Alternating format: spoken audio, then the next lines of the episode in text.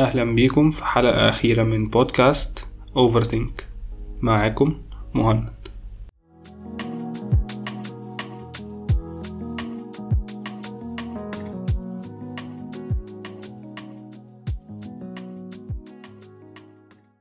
النهاردة هتبقى آخر حلقة في البودكاست ده. أول حاجة أنا حابب أشكر كل الناس اللي ساعدتني وشجعتني أخد خطوة البودكاست لأنها حقيقي فرقت معايا جدا الفترة اللي فاتت. وبالتحديد التلات شهور اللي فاتوا. واللي فيهم اتعلمت حاجات كتير قوي من ناحية الكتابة وإني إزاي أعرف أوصل فكرة أو أخرج الأفكار اللي في دماغي بشكل منظم إلى حد ما. ومن ناحية تانية اتعلمت حاجات technical في ال audio editing وال video editing كمان. حاجات كنت مستحيل أتعرض ليها لولا تجربة البودكاست ده واللي أنا ممتن ليها بشكل عظيم بالذات في الفترة دي في حياتي. في خلال التلات شهور دول وقتي كله ما كانش ليا. أو بشكل أصح ما كنتش متحكم فيه بنسبة مية في المية. ودي كانت حاجة صعبة ودمها تقيل لأني ما كنتش متعود على ده قبل كده.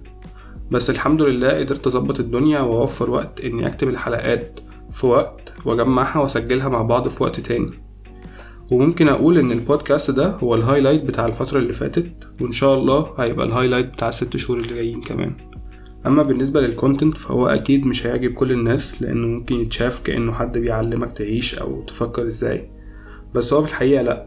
هدفي الأول والأخير من البودكاست كله هو التفكير بصوت عالي والتفكير ده أوقات ما كانش منطقي أو ما كانش مترتب ومش مفهوم.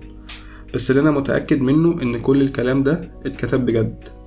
علشان كده كل الحلقات ما كانتش معتمدة على مصادر معلومات خارجية كلها كانت من تجاربي الشخصية. ولو شخص واحد بس قدر إنه ي relate لكلام ده فأنا كده غرضي اتحقق وهبقى راضي بيه. وأنا بصراحة ما قدرتش أكمل وأكتب content حلقات أكتر من كده على الأقل دلوقتي واكتفيت بعدد الحلقات ده. واللي فيهم حاولت أوصل فكرة إن التفكير الكتير أو ال overthinking مش حاجة وحشة معظم الأوقات. بالعكس التفكير ده ممكن يكون حل لمشاكلنا.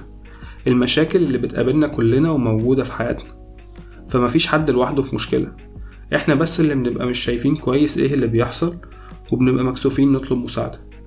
علشان كده لازم نتواصل بالذات في وقت الحزن.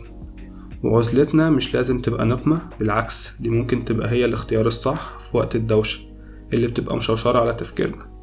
ولازم نبقى عارفين إن اكتئابنا أو مرضنا النفسي ده مش آخر الدنيا.